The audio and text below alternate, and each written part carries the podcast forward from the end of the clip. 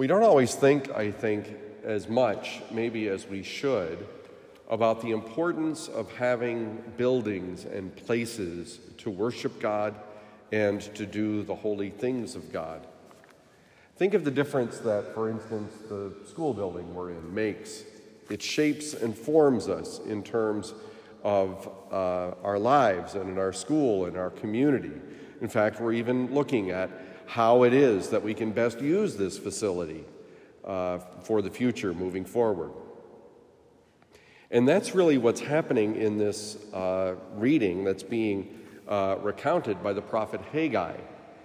They've been in exile, they've been in Babylon, and God has used King Cyrus to allow them to go back, but not only to allow them to go back, but to rebuild the temple that was destroyed.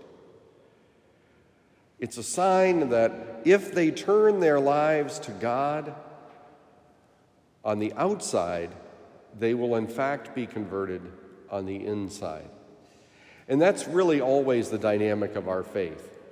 How is it that we can, can exercise the desire to want to know, to get to God better, but how do we allow that knowledge, that way of seeking for God, to really touch our hearts, to really change the way we see the world, the way we think about others, the things that we choose to do, and how we choose to spend our time?